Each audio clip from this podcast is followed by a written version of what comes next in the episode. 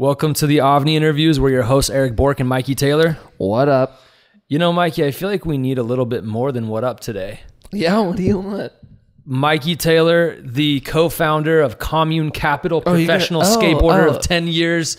We're, we're gonna come up with some new intros. Let us let, Male- let us male know what you want. Male model? No, he's not a model.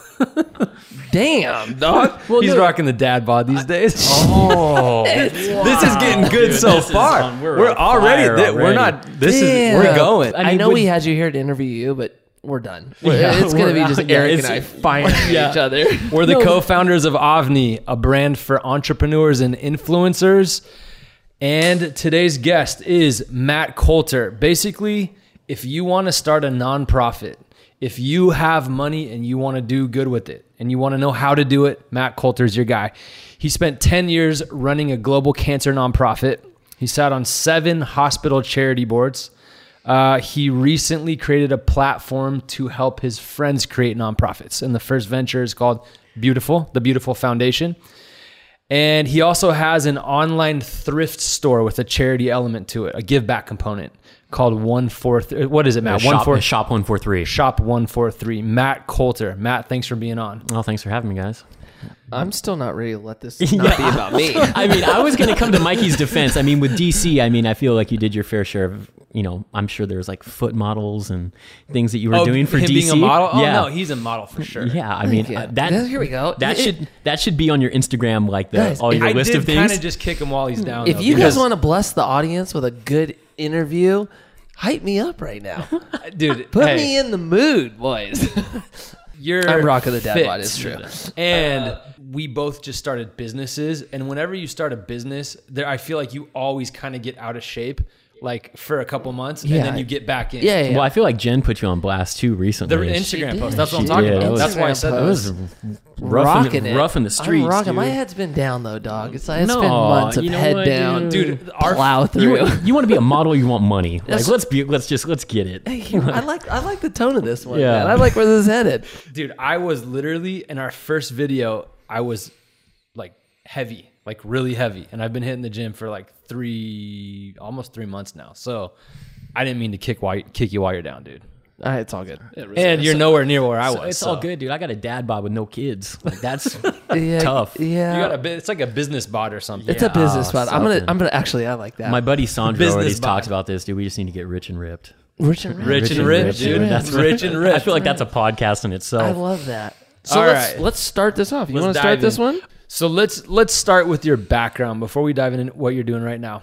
So you were working in corporate America, making a lot of money. Is that where we should start? yeah, we can start there. We should Um, start with he was the richest person we knew at like age 22. Yeah, start with that, Mike. You, know what? tell that. right. Yeah, no, I think that was that was kind of like the mo for me. It was like I was the kid. Like I had He so was the early achiever almost, right? Yeah, because all my friends were athletes. So people like you and, you know, all these different surfers and skaters and snowboarders, all my friends, they were all on that path, immensely talented, went that route.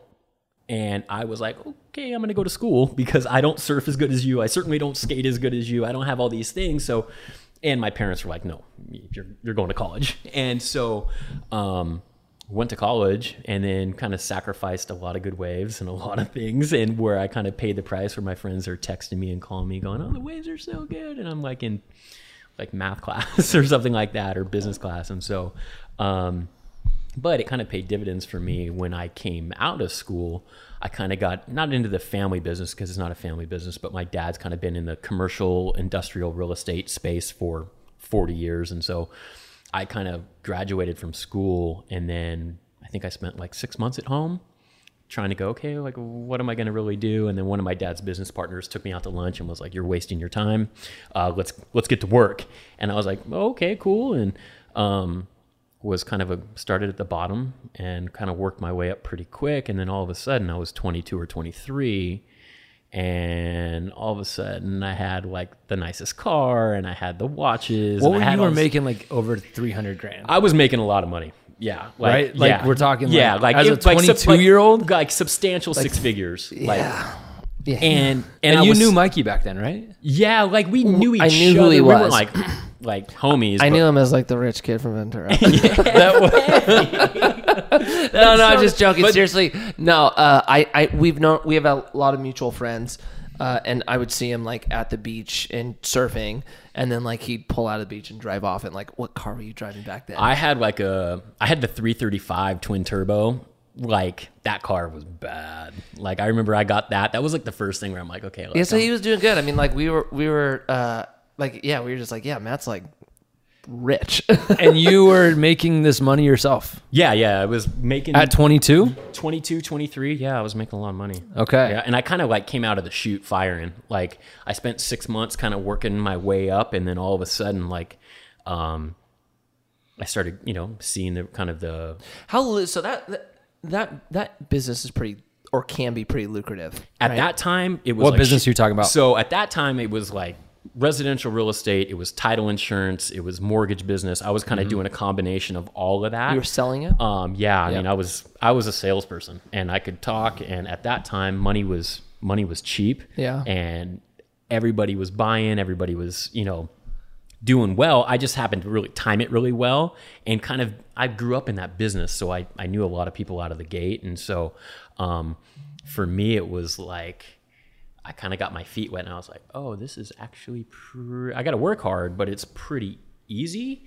And then oh, I saw that first commission check and I was like, oh, that's, It's- it's, it's it- it's on. And real quick though, you're you're very connected in surfing. What I say? Like you grew up around a lot of Yeah, pro I- surfers. Yeah, I kind of grew up, you know, surfing in Ventura and you know, kind of have kind of was like had like little tiny like little flow deals and stuff like that. But all my friends were some of the best guys in the world. Ended up being some of the best guys, and Ventura is so rich in surfing. Yeah, and, yeah.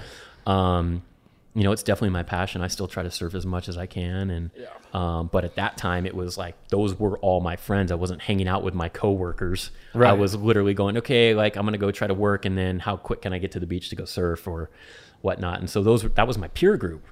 But a lot of my peer groups were either still in college, if they went that route, or they were all kind of just emerging as professional athletes and really maybe hadn't gotten paid yet or were kind of on their way. And so I was just a little bit of in front. And that was a it was a good experience, but it was definitely a weird experience where like that was I mean, your opinion of me was kind of the opinion that all my peers had. And yeah, I was making money, but looking at it now, like Well, yeah, but like, yeah, you're But- young and you see like a three series. I mean, just three series. I didn't even know the difference between like a turbo or no. You know, I was No, like, dude, yeah. these are driving a Benz. Yeah. And, Oh god. And I I mean you think at one point I had three cars, maybe four, like for Yeah. no reason. Yeah. Like stupid, stupid decisions. So But Mikey, how old were you at that time? You're 36. I just 37? turned thirty seven.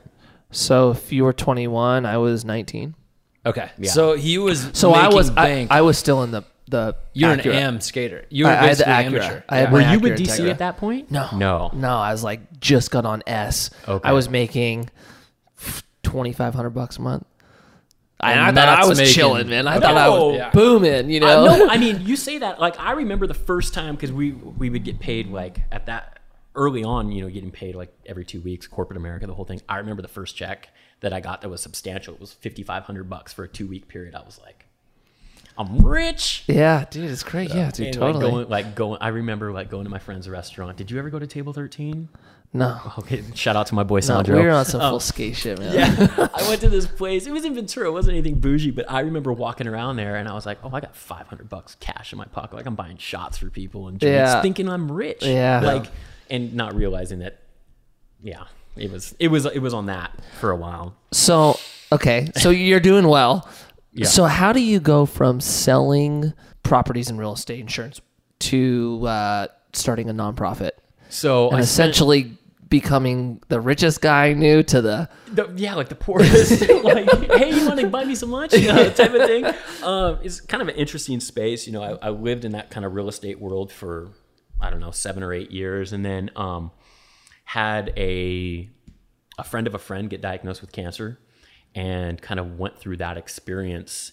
And I think for me, like my grandmother had was diagnosed with cancer. She was 89. So at that point it was quality of life, making sure that she was okay. And that was my only real experience. My aunt had had a couple little bouts with breast cancer, but nothing anything like directly, but going through that experience I was dumbfounded by like we're you're kind of like on your own. Yeah. Like this is crazy like you know, at that point, I think it was like 2008. I think when we when we when she was diagnosed, and you know, 2008. I, I feel like that wasn't that long ago, but it was. Um, we were, you know, she was on her own, and it was really just kind of like fend for yourself. And and for me, I had this interesting space of like I always wanted to give back because the back of my head I knew how many advantages that I was just given by being born into the family that I was born into, living where I got to live, getting to have all these experiences that so many people don't get to have. So I, I knew that like I was aware enough as a human being to to know that hey, I've got like a lot of advantages that a lot of people that would pay Yeah. would give anything for. And so in the back of my mind, I think my shout out to my parents doing a pretty good job keeping me humble and like, hey, be thankful for what you have. And I'd always wanted to give back. And so going through that cancer experience, um, we created a nonprofit and i really very arrogantly looked at it and went oh it's just paperwork and contracts like that's what i do all day every day anyways so like i'll figure it out um, created the nonprofit all the paperwork i had a business partner um, but uh, At this was- time, are you still working in Yo, yeah, real yeah, estate? yeah. I'm still working real Okay. estate and obviously feeling the ebbs and the flows of the real estate market Yeah. at that time because Yeah. 2008, 2009 Gnarly. things were yeah, that was a tough time. yeah, it was a difficult time for a lot of people. And so um, I think for me, it was I had attained a lot early at, you know, 23, 24, 25.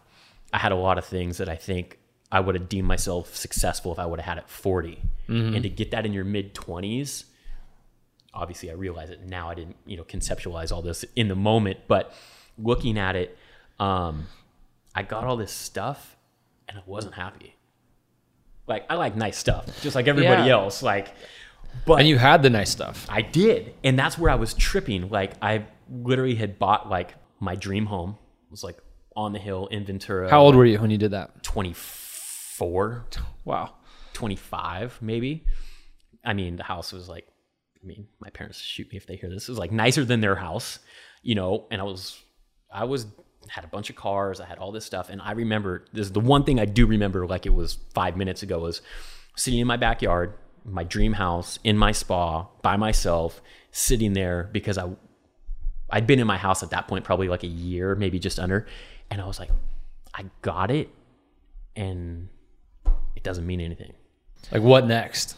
yeah and i think too like uh, because i've gone through I've, I've experienced that as well and it's like i think people a lot of times like are waiting for something to happen to become happy like, yeah, like some if i just get this like I made Yeah. it, like yeah like if i could just get this job if i just get this if i just make this money i'll be happy and then once you kind of get it it doesn't kill that void or it does for a, a small amount of Yeah, time. it's- It's, like the first time you get a sit car, right? Yeah, like dude, yeah.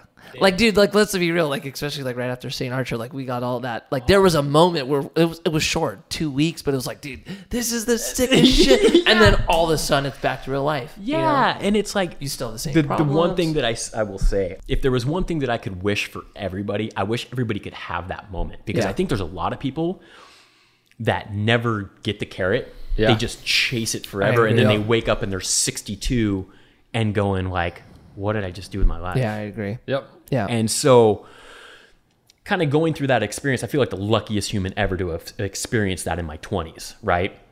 And so our friend gets sick. We start down this path of the nonprofit. I kind of start to figure out that, well, maybe I bit off a little bit more than I could chew, mm-hmm. but ended up doing it all myself. I filed for the you know the the nonprofit status all myself. I dealt with the IRS all by myself. I dealt with the the state of California, everything that comes along with starting a nonprofit.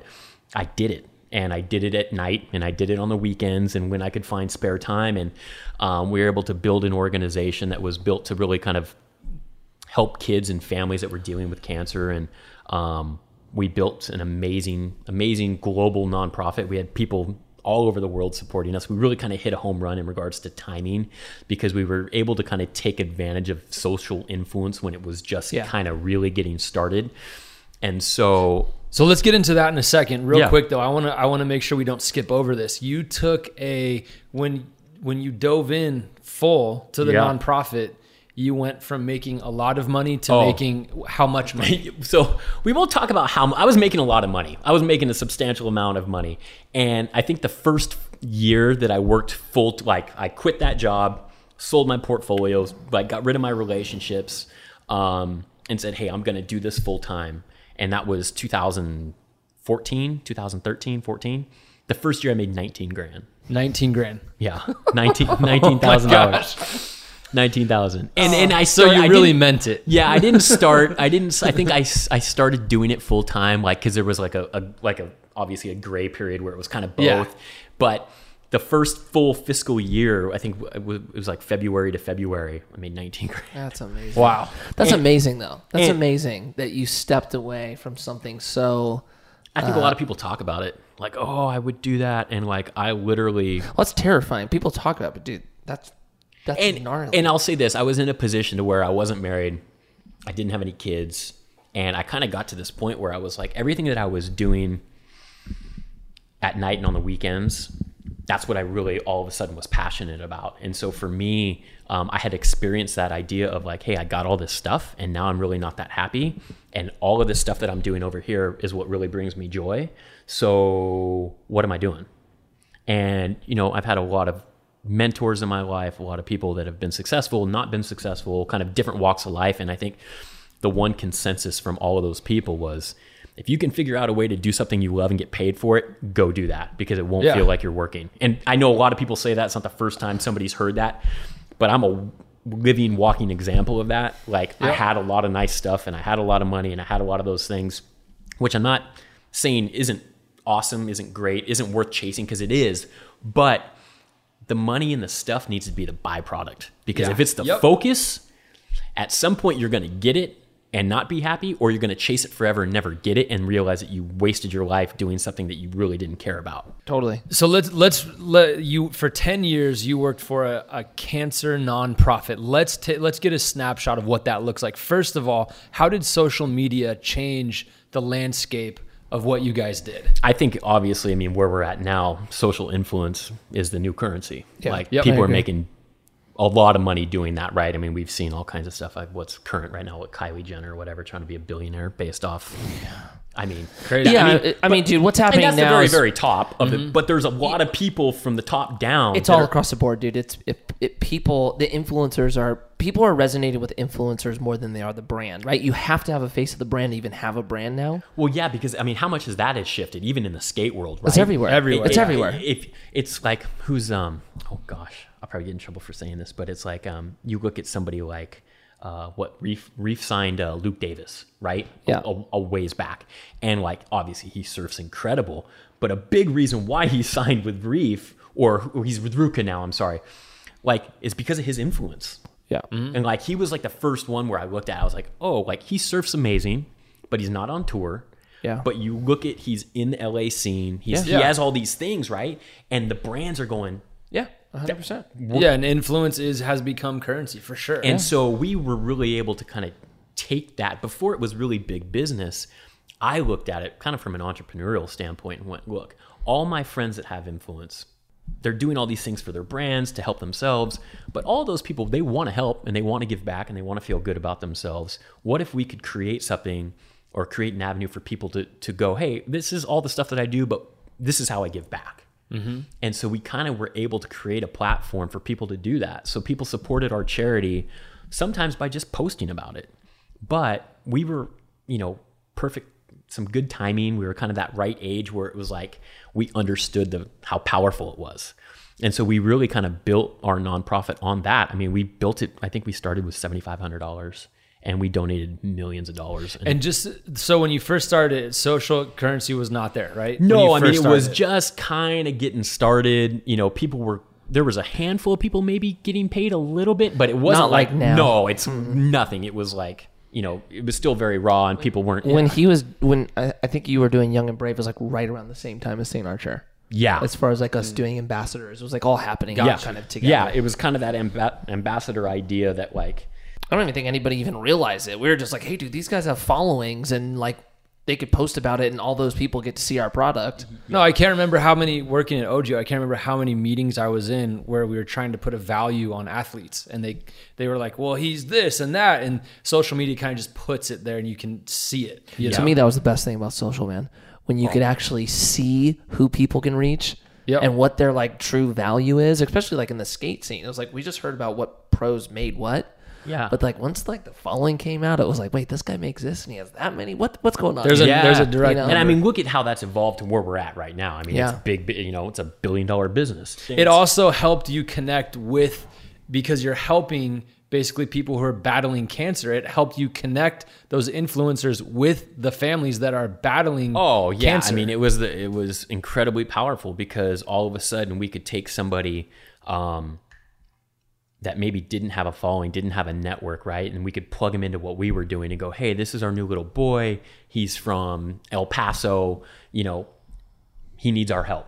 And all of a sudden, we put that out to our social. I shoot it to some of our ambassadors, some of the things that went on there, and all of a sudden, his story's in front of a million people like Yeah. that. And that was where I was like, "Whoa, this is crazy." to me that's really the magic of, of what you guys it's just seeing you connect these people who need help who are going through the most tragic painful moments of their lives Yeah, man. with people who have all this influence and want to help and you just connected them Yeah, because is, is that right Is yeah, that oh accurate? yeah, because the thing that I've learned, there's two things, right? And some people might take this the wrong way, but whatever. People give for two reasons. People give because somebody in their sphere of influence needs help, right? From like a mm-hmm. charitable standpoint, you know, such and such little brother got cancer, we're going to help. Mm-hmm. And you rally that whole community, you do that, right? And and and you're giving because it's happening to your network, to your, you know, there's Yep. one degree, two degrees of separation. You're like, hey, I'm involved in in the current landscape and the, where we live from a technology standpoint. It's you're connected to all those people because Yeah. you follow them on Facebook or your friends on Instagram or whatever. So it's you you can do that and it's in front of you, even though you may not have a great relationship with them. You know what's going on in their life, and so it was really about taking advantage of that. And then on the other side of the equation is people want to give because they want to feel good about themselves. Mm-hmm. People want to put their head on the pillow at night and go, hey, like I did something to help somebody, whether that was sharing an Instagram post or making a financial contribution or going to an event. People want to have that opportunity to do those things. Yeah. And so my whole thing was like, if we could put those two things together and do it for our demographic and our age group and go, hey, this is a way to do it. I mean, it was it was a little bit in front of its time, to be honest with you, because um, now we look at like the influence and how people are paid and everything else like that. I mean, most athletes, you know, I have a friend actually writing a book right now, and honestly, the only reason he got the book deal is because he's got seven hundred thousand followers. It's not because he's a better writer than somebody. It's the Book fact deals that, are big now. Oh, that's like the new I want, trend. huh? I want to write a book so bad, but that's a whole nother podcast. Yeah. Um, yeah. So we really kind of started in that space, and then, um, yeah, ran it for ten years. So let's Or- let's talk about yeah. some of some of the stuff you learned. So what one thing I want to touch on is when you first started it, you were like, "Oh yeah, I'll just go fill out some paperwork and run it on my spare time." Yeah. So what really goes into running a nonprofit? Hey, and before you even answer that, it's funny how like how you do things being just so naive to what it really details. Oh. Like, dude, Paul and I were talking about the other day. Like, Paul, Josh, and I were so naive uh, to like go in and do a brewery. But like, thank God we were. Yeah, because, I don't know if we would have have done, done it, otherwise, Yeah. right? It's like Yeah. that's ignorance is bliss, right? Totally, straight up. And so that hundred percent, like what? There's so many parallels between Saint Archer and what we did. Um, the timing of it, the way that we kind of the age group that we were in, Mm-hmm. and everything else like that. And so for me, So you go into it blindly. Oh, what do you? so arrogant? What do you like, experience though as yeah, you do going through it? paperwork and contracts, like whatever. First of all, I had to deal with the IRS and understanding that um, what everything that goes into that, and you know, how do you file for a nonprofit? What does that look like? Is that a, your- is that a hard process? yeah. Yeah. I mean, if you're an attorney, like obviously there's nonprofit attorneys that are doing that with their eyes closed, but I had no experience in it at all. I think I had donated to American Red Cross, and that was probably about the extent of my charitable kind of education. So is it not just like a fill out and send? Uh, no.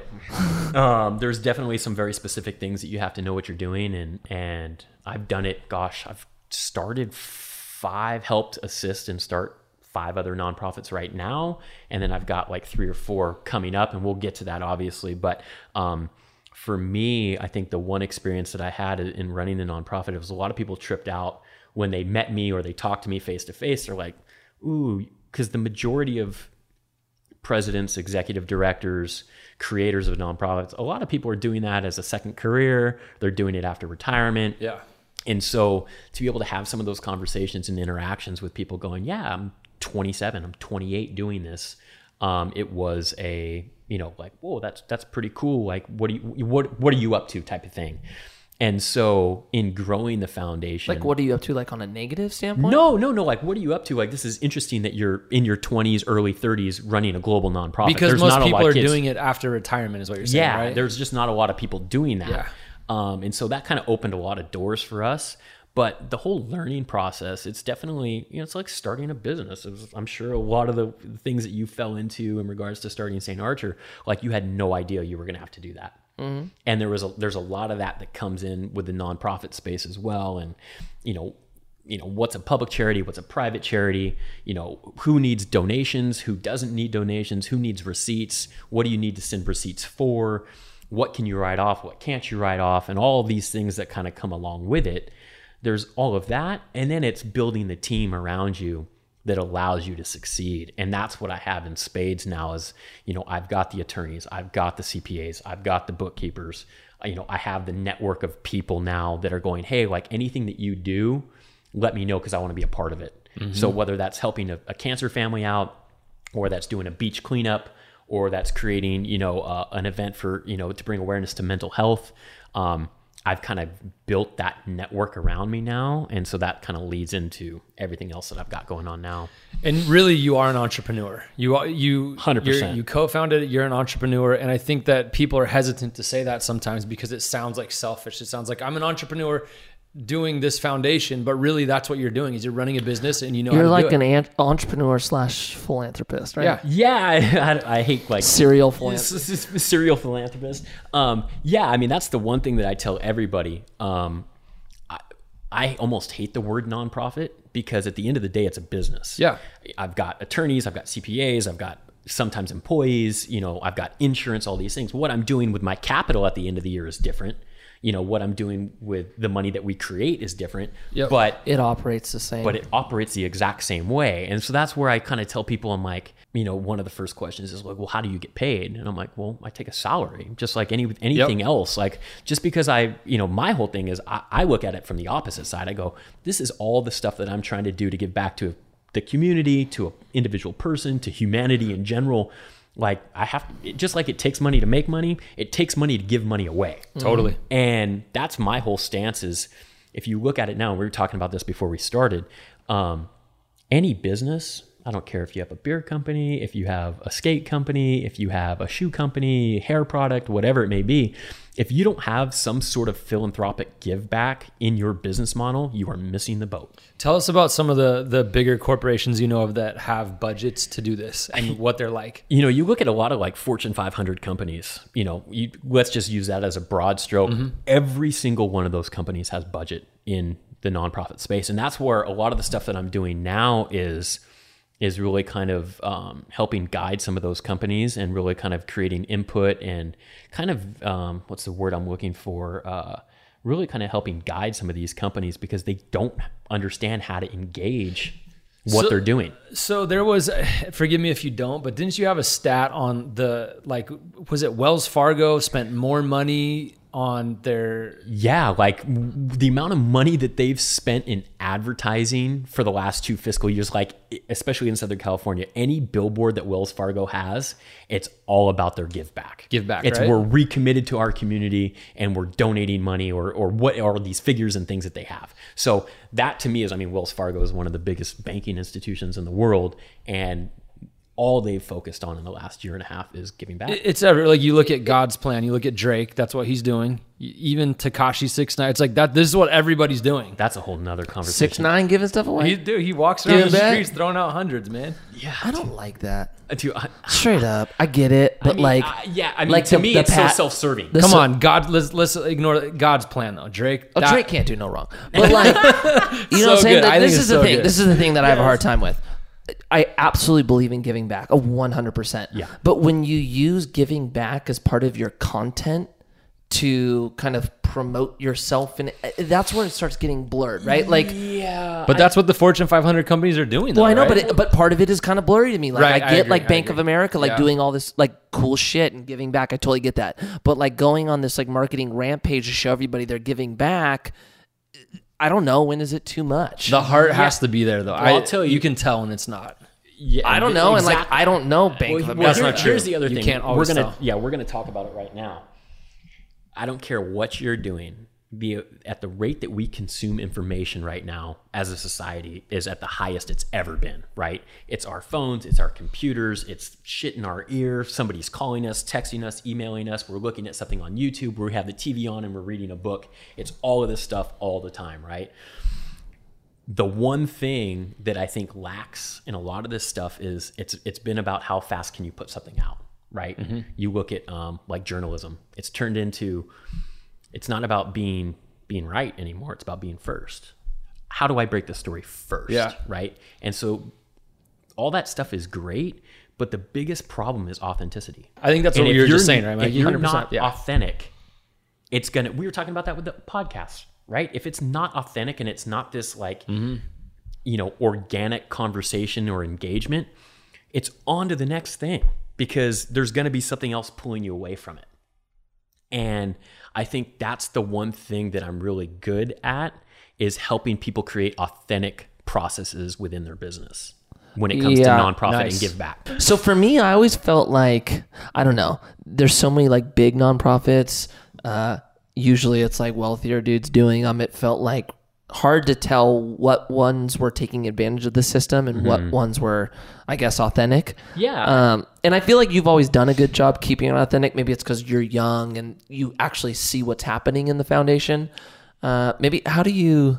How have you done that? How are you not the? I, I- I think the the thing is um, we when you start talking about nonprofits, I mean, there's a lot of advantages to having a nonprofit. Obviously, a big part of that is helping people, or you know, being able to you know create something that can benefit your community, society, whatever it may be. But there's also a lot of tax advantages. You know, there's a lot of people, a lot of athletes that have their own nonprofits, and there's a lot of different things that you can do in that space. But for me, in everything that I create, whether it's an event, whether it's a, a separate nonprofit, whatever it may be, I want what we do to be tangible. Um, I think there's a lot of nonprofits out there that create awareness, you know, especially in the cancer space. It's 2018, like we all know what cancer is. Like, Yeah.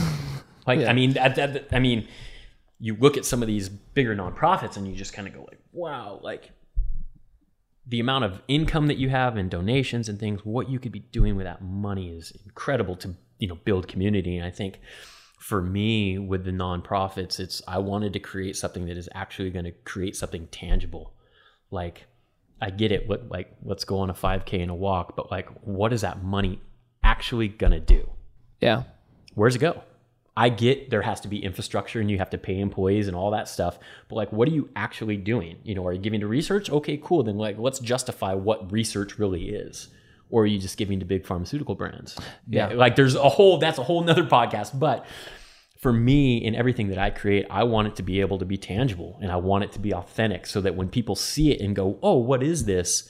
They're seeing what we're doing and they're seeing the impact that we're making and it becomes tangible and then hopefully it becomes engaging enough for them to go oh i want to be a part of that Yeah. and whether that's sharing a post or coming to an event or you know uh, recommending somebody that we can help or whatever it may be for that particular nonprofit. I just want it to be organic and authentic and and really something that's going to ultimately help help people. So to make sure I understand what you're saying, you're saying that something tangible would be like going to a specific event for a person. Am I understanding this correctly? And raising a certain amount of money that goes towards that family. Yeah, so there's Is that that, right, or or you look it- at like what we're what we're probably going to talk about here in a second is my new foundation, the BeYoutiful Foundation. Okay.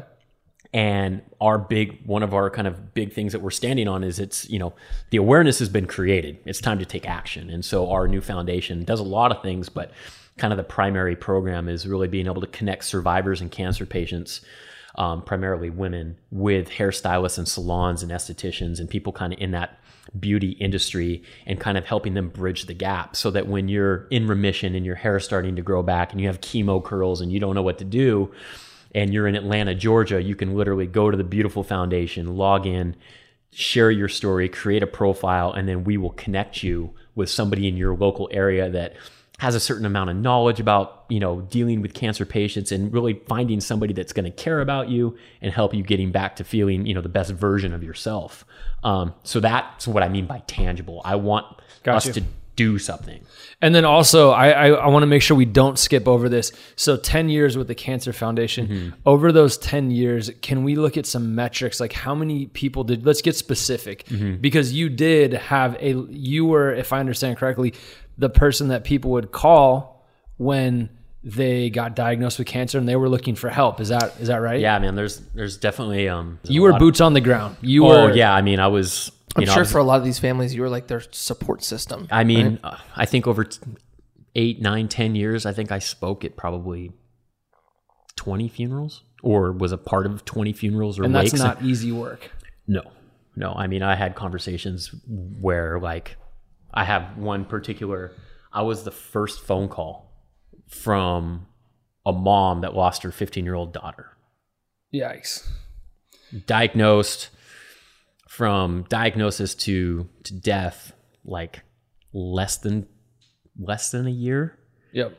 and I was the first phone call for whatever reason. Like, I'm not patting myself on the back or doing anything, but No, we need to talk about this part of it. Yeah, like it's important. I was the f- like she called me first and Yeah. was like was calling to ask about some of the funds that we had raised for her daughter, and basically asking if if they could take those funds and use it to pay for her funeral. That's That's heavy. for me like my perspective on things is.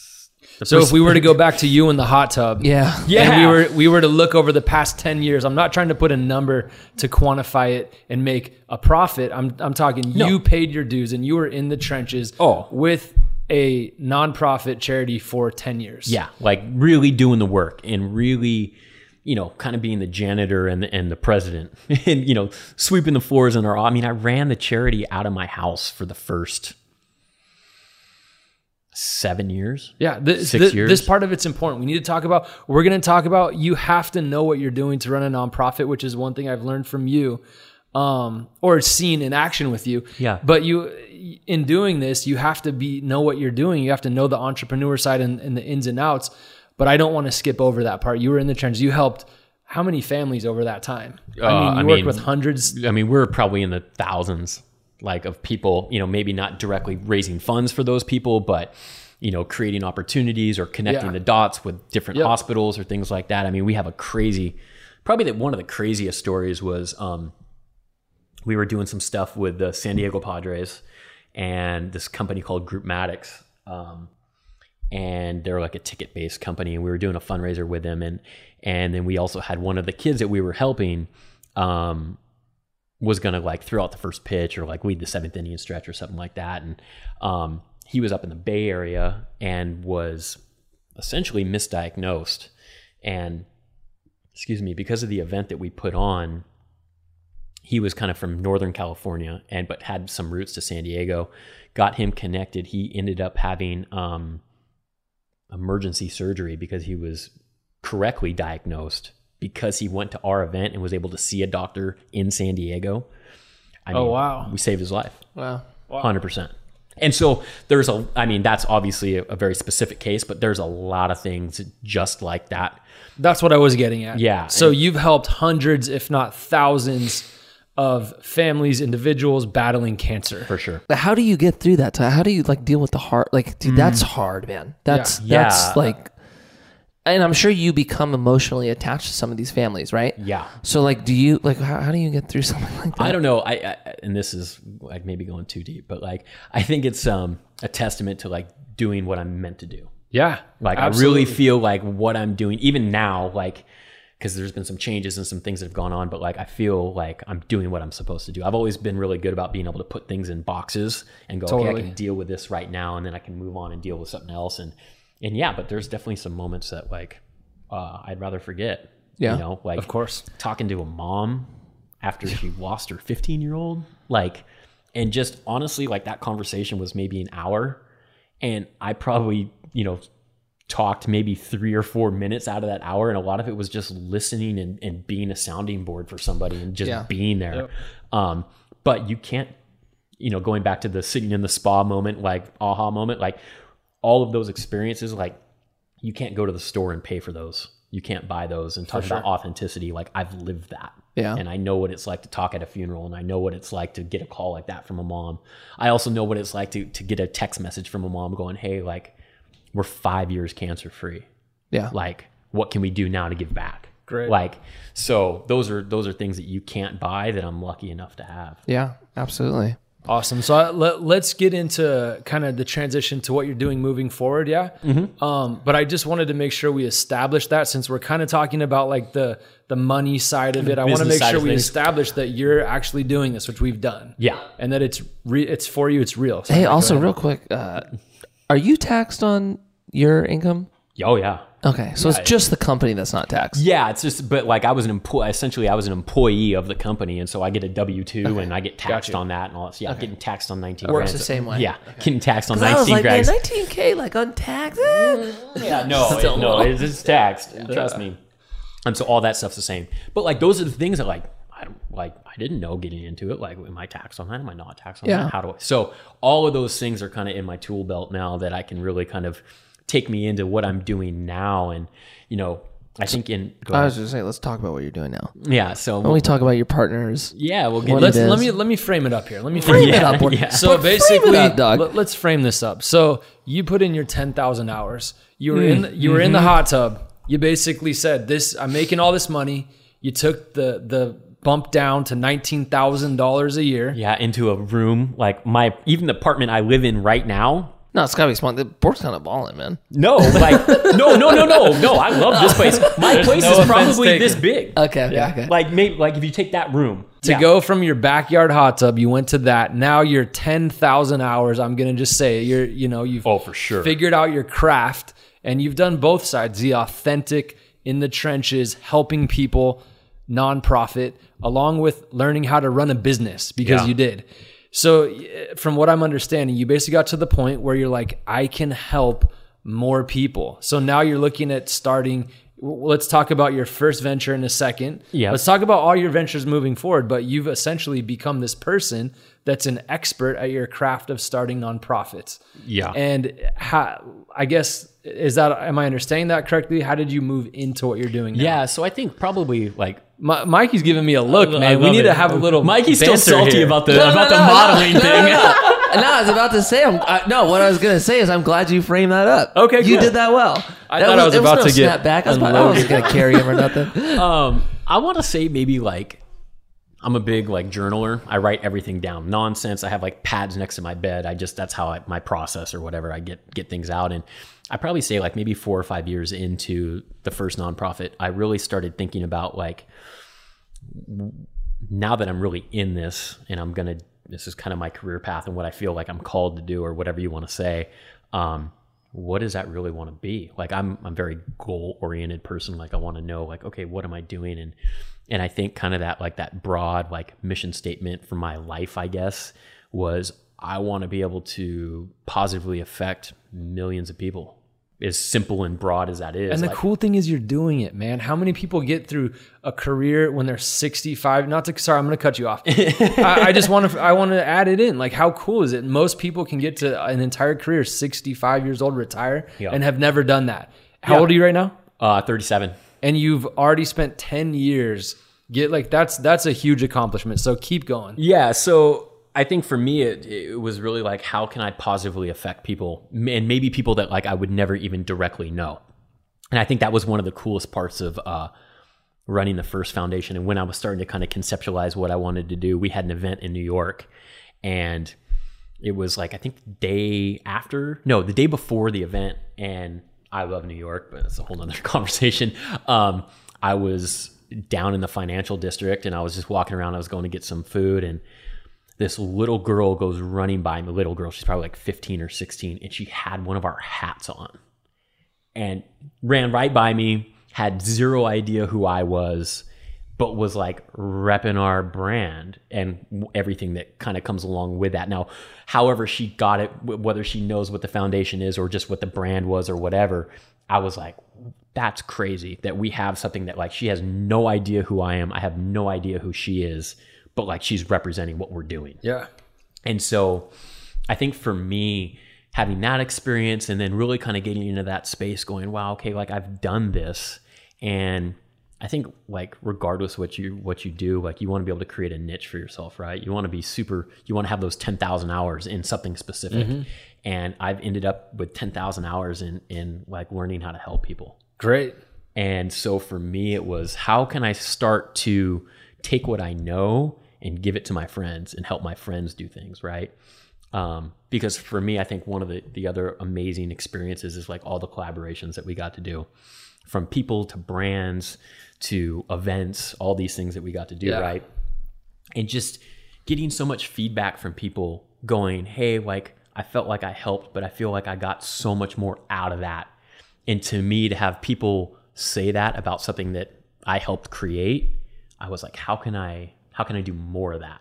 Every there's there's a lifespan to everything that you do Yeah. some things you do forever some things you do for a season something you know there's all these different kind of time spans on things and so my biggest thing was um, shout out to my partners uh, nikki and uh, and riawna we just started the BeYoutiful foundation Let's get into that. Yeah, yeah tell we us about started so riawna and i have been friends um, not the singer but like maybe cooler than the singer no she is cooler than the Kind singer why don't you fill everybody in on who Riawna Yeah. and Nicki yeah, are? so Riawna and Nikki are two women that uh, honestly I've looked up to from like an entrepreneurial standpoint. They own 901 Salon in Los Angeles. They are kind of top of the food chain in regards to hairstylists and and entrepreneurs. They own, like I said, they own 901 and a bunch of affiliated brands. And Riawna and I went to rival high schools. So basically, top of the food chain, chain meaning that every kill it. celebrity gets their they're- haircut. Yeah, they're salon. they're they're doing it. Like you should They're follow. Yeah, it. shout out to both of them. Follow them on Instagram. Plug plug their Insta handles real quick. Yeah, so it's Riawna. It's just I think she's like Madonna now. She just her. It's just Riawna. It's just Riawna. Yeah. and then Nikki's is I think Nikki uh, Lee. Nikki Lee at 901. 901. Um, and then their brand is 901, and it's just all spelled out, and that's their salon. And then you can kind of okay. find your way to the rest of their uh, rest of their kind of affiliated brands. And so um, Riawna and I have been friends forever. Her and Nikki have been best of friends and business partners for a long time as well. And they started they started 901 i think like gosh like 2000 2008 or something like that um, and i mean they can tell the story because i'm they're going to be on here i'm sure at some point so um, they started a salon basically just them two no investors or their investor pulled out last second and they rolled the dice and started this salon um, and have had a location on um, like in west hollywood were there for a couple years and now their salons on Melrose Place in Los Angeles, like beautiful space. And um, Riawna and I have been friends, like I said, since high school, long time. And they we kind of mutually supported one another. Um, and but we had always had kind of conversations, whether it was on vacation or at dinners or whatever, about once I was running the foundation full time, like how could we maybe create something together that would really be able to take advantage of the space that they were in and, and So the they, influence that they have. just just to kind of frame it up, they have kind of an empire. They don't just have like a salon. They're balling. They and they do they cut hair. Don't they have online learning products also? They've got like they have this thing called Beauty Coach Television, which is like a, They- subscription based YouTube channel they that are they murdered. rushing. They're Yeah. They're doing it big. They're just like to, they're just to put like in I told you, like I mean, they're my friends, and I'm so lucky to just kind of do life with them. But like they, I look up to them like hundred percent. Like what they've been able to create Yeah. and do is Yeah. It's special, impressive. and they've got an amazing team, and just they've created a, a beautiful brand and product, and um. So we had kind of been talking about probably on and off again for three years about, well, what could we maybe do together? And um, in kind of like midway through 2017, I had kind of like put it out there like, hey, if there was ever a time, like I think, you know, I'm kind of feeling some transition coming on. I kind of like feel like, mm, what's next? And so kind of went back and forth. We had been on vacation together and nothing really had come up. And um, I'm not a big sleeper. I kind of sleep in like four hour increments. I'm a weirdo. I've been like that since high school. um, and like November of 2017, I woke up in the middle of the night at like 3:30 in the morning. Woke up like kind of mad at myself. I'm like, oh, this thing has been in front of a, in front of me the whole time. Woke up, wrote down the entire business plan, the entire business model for the BeYoutiful Foundation, sent it to them at like 4:30 in the morning, and by 6 a.m., 6:30, they had both responded like, absolutely yes. How do we get started? Let's do it now. And so that was the beginning of the BeYoutiful Foundation. It took us about a month or so to get filed and to do all those things. Um, and, And what's uh, the mission of the BeYoutiful Foundation? mission of the BeYoutiful Foundation is really to create resources for women dealing with cancer, coming out of cancer, and really trying to help those women get back to feeling the best version of themselves. Um, and that's obviously a very broad stroke, but uh, the the biggest idea is to be able to take stylists and take salons and take estheticians and massage therapists and makeup people all across the world and be able to give them a, an arena to go to the BeYoutiful Foundation, sign up, and actually donate their services. So you can donate haircuts, you can donate uh, makeup services, whatever it may be. You go there, you donate. And then on the other side of the equation, as a resource for cancer patients, women um, dealing with cancer in the middle of their fight or coming out of it in remission, they can actually go to the BeYoutiful Foundation. They can share their story. They can log in, create a profile, and then they'll be connected to somebody in their community that's willing to donate services. So if I'm Jessica and I'm in Atlanta and I'm, you know, six months, you know, in remission, my hair is starting to grow back, and I don't know who to turn to. I need to kind of get get a tame on on the chemo curls and everything else going on, Yeah. you'd be able to go to the BeYoutiful Foundation and we would connect you with somebody in your local area that's willing to donate services to kind of help you get back on your feet. And so there's a lot of other things that we're doing with the foundation, but that's what we've kind of unrolled first.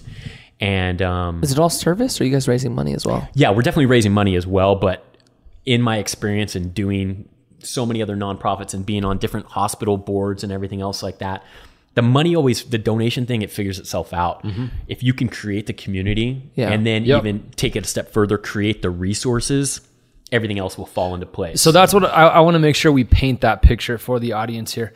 You're essentially now in the position where where people, two people like Nikki and Riawna, mm-hmm. have re- they've done really well, and they want to do something with their success. Yeah. And you're now in the position where you've put in those ten thousand hours. You understand it, it's authentic. It really is what you want to do. Yeah. You also understand the business side of it so that you can succeed. Mm-hmm. And you go to a couple of people like them and say, "Hey, let's do this." And Yeah. this is, I feel like, one of the many ventures you will undertake in helping people.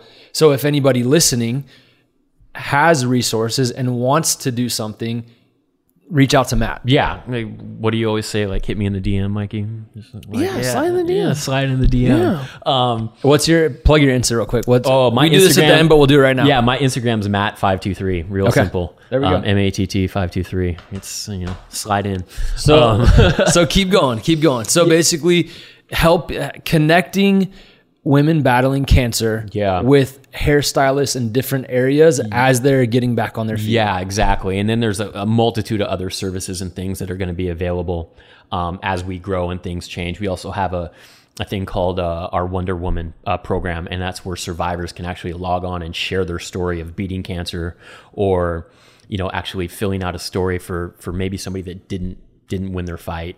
Um, and uh, it's a kind of a beautiful program where people can log on and share those stories and, and heal a little bit themselves, but hopefully also inspire other people that are maybe in the middle of their own fight that are trying to figure out how do I get through this? How do I survive? And so um, that's got some great momentum already. And then another the well, the other program that we're going to roll out initially is our Beautiful Meals program, and um, over the last 10 years i've spent my fair share of time in the hospitals and and whether you're there one day or or 200 days or 365 days a year uh, hospital food It's so crazy. it, It sucks so after crazy. the first day even the best i mean there's some good cafeterias and stuff but um, our beautiful meal program really is set up to to bring a bring a nice kind of meal from the heart into That's the great. hospitals for the the families and the patients and people that aren't leaving and then obviously the doctors and nurses and and ho- you know um, hotel staff um, hospital staff that are there and and just bringing in a meal and serving those people and it's not anything super crazy or like you know obviously um,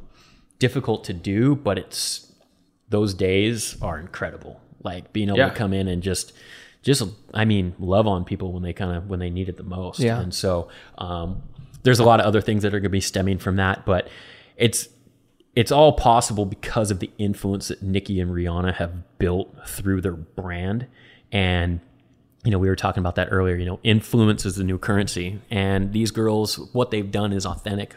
Who they are as people is authentic and um, obviously incredibly successful. And, and a lot of their kind of talks over the last couple of years was we feel like we're missing something and and a big part of that conversation was like how do we give back and they do they they you know they've got a lot of employees they they inspire a lot of people but this is a very specific Yeah. path and a very specific thing that we're doing and just in some of our conversations that we've had since we launched which we launched last week um, both of those girls, I think, are starting to experience uh, girls, women, uh, humans.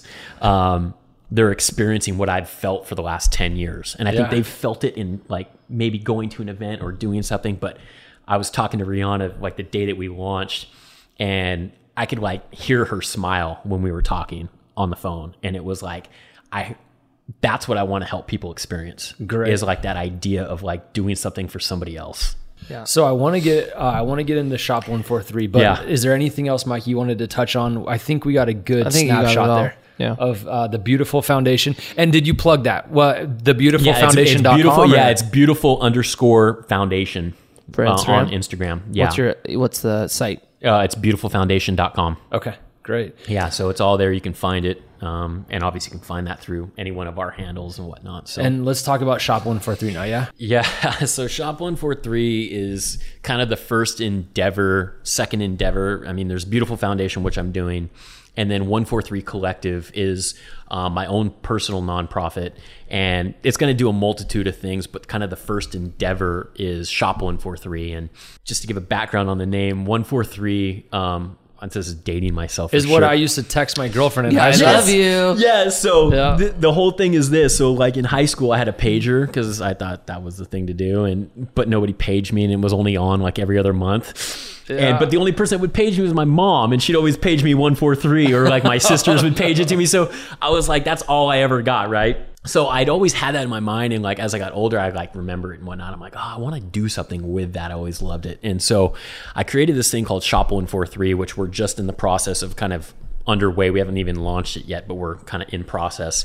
Um, is basically kind of going back to what we were talking about. Is I've got all these friends that um, want to give back and they want to help and they want to do good and especially in the day and age that we have with social influence, the amount of gifting and direct marketing that's going on um, is incredible. And and the thing that's that's I really look at as an entrepreneur is like, okay, like what hasn't been addressed, what's missing, where's the gap, and for me, um, the gap on all this kind of social marketing is on the backside.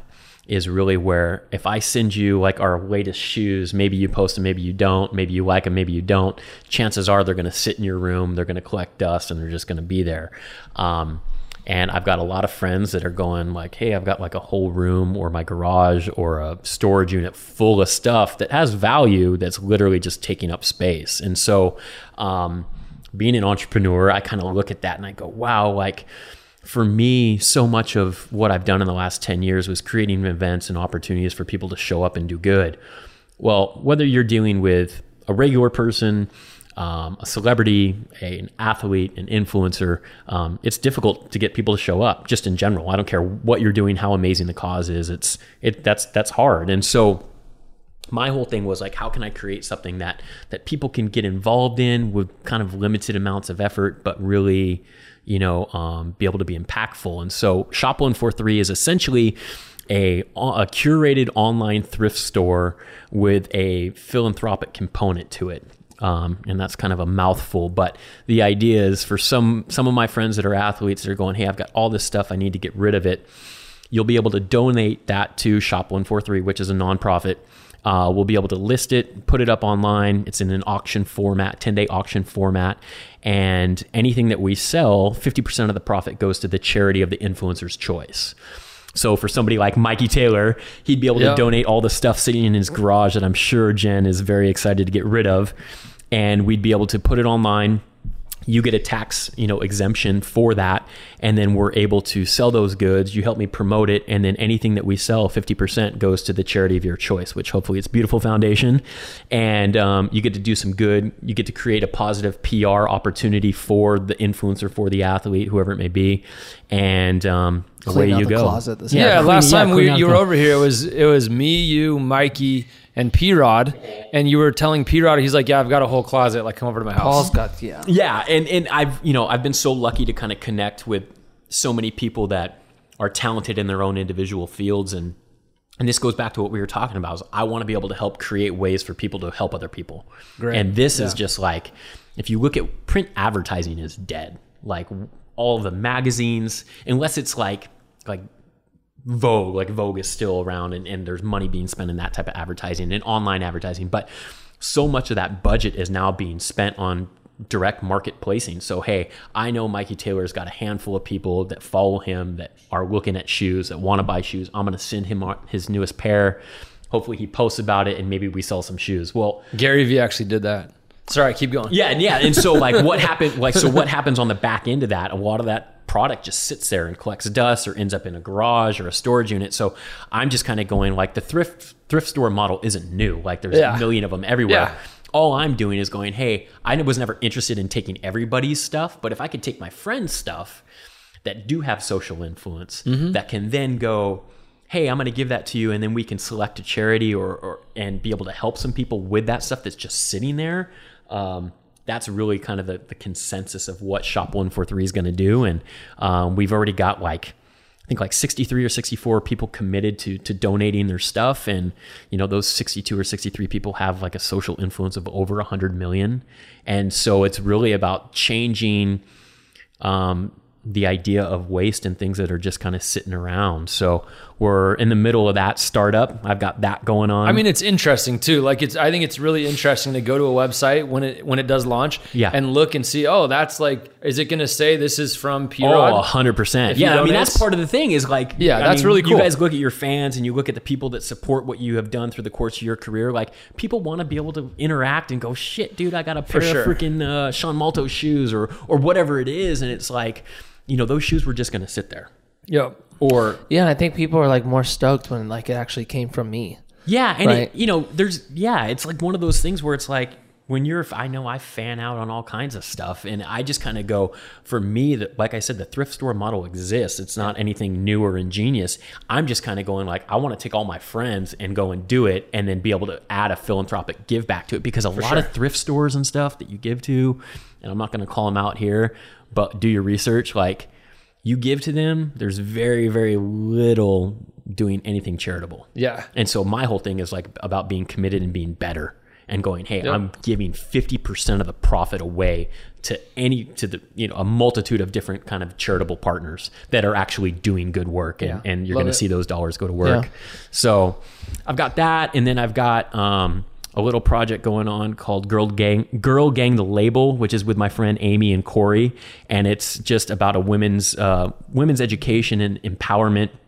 Um, I grew up with two sisters, and um, obviously incredibly passionate about uh, helping people and and and whatnot. And so you are someone who just does a lot at oh, one time. Oh, I got too much going on, but I can't. If I, I the other side of the equation doesn't work well, yeah, like totally. with just one thing. So, um, yeah, shout out to Corey and Amy. They're amazing. You should probably have them on too. They've got like four or five different brands that they've started and done, and they're, they're amazing. Is there anything to plug? Like, is there an Insta handle? Or yeah, so it's Girl Gang the Label, and uh, it's at Girl Gang the Label, and Girl they, Gang the Label. Yeah, okay. and they have like their shirts that they're running right now. Just say, God, you're doing so many things. You have so many plugs. I know. Somebody's seriously gonna have to write everything I down. know they're doing like the the shirts that they have out right now. Just says support your local girl gang, mm-hmm. and I'm actually their director of philanthropy so I'm helping kind of create components for them to to give back. And we're gonna I think create a program for like girls that want to code and really kind of creating a platform for those girls to to find that education and get yeah. involved in coding and because I mean that how important is that? I wish I could code. Like that would be the best thing ever. So. Uh, what's you want to give handles and shout out to one four three? Yeah, so uh, shop one four three is shop s h o p dot one four three. That's the handle. The Instagram is shop one four three dot org, and switched around. Yeah, yeah. The Instagram is. Oh yeah, Instagram is yeah yeah. There you go. Yeah. So thanks. So thanks, reverse Mikey. those and they'll be in the comments. Yeah. Um. So sorry, keep going. Is there more? Yeah. So I've got that going on, and then I'm in the very very infant stages of doing some stuff with um with my buddy Nolan, and then one of his uh, he's a, a music artist, and he's got a couple different people that he manages, and and one of his um one of the people he manages is uh, Super Duper Kyle which if you haven't listened to his stuff is pretty good. Um, and we're talking about maybe trying to do something in the mental health space there. And so actually I think I have a meeting about that tomorrow. So pretty fired up about that. And yeah, too many things going on. Okay, cool. And then everything I got going with Mikey. yeah, yeah, I mean, uh, yeah. We're we actually didn't even get in that. Yeah, no, you yeah. that you know the his space. So as far as like commune capital, I always hear Mikey will tell me you guys are collaborating, talking about. Um, I, I won't go into it, but just for time's sake. But we're doing stuff Matt together. Is a Ghost man Rider. of many trades. hey, seriously, yeah, he's my ghostwriter now for real. Oh, really? Yeah, like I have like send him stuff, and I'm like, just the other day I sent him like our mission statement, and I was like, hey man, can you like take this from like skate talk to like not to like president, like somewhere blended in the middle. yeah. And seriously, he sh- spit it back to me. Seriously, in like an hour, it was like perfect. Love it. Yeah, he's good at it. Yeah. So. So yeah, I want to say this, man. I want to say this. This is an important interview because this gives us a realistic idea of what it takes to do a nonprofit. And Matt's your guy. Uh, if anybody's looking at again, if anybody's looking at doing one, DM him Matt five two three right. Yeah. And um, I dude, I appreciate it, man. So go give him a follow, check out his stuff, and uh, when do we know the ET on Shop One Four Three? Yeah. I think that we're we're shooting for a September one start date. Okay. So we got a we're off a little ways, but uh, there's some moving parts on it for sure. But I'm really excited about that. We've got about ten people lined up to to kind of launch with that I'm excited about, and um, yeah, I think we've got like 16 or 17 affiliated uh, nonprofits that we're already working with. So um, Love it's it. pretty cool. Yeah, that is a great idea, and you're doing it. So, Matt, anything else you want to throw? I think we covered it all. I think we're good. Yeah, we're- I you think- nailed it, dog. yeah, we're I- good. yeah, I just sat back and listened. No, All right, cool. Thanks awesome, for having me, guys. Matt. Thank you for being on, and that's a wrap.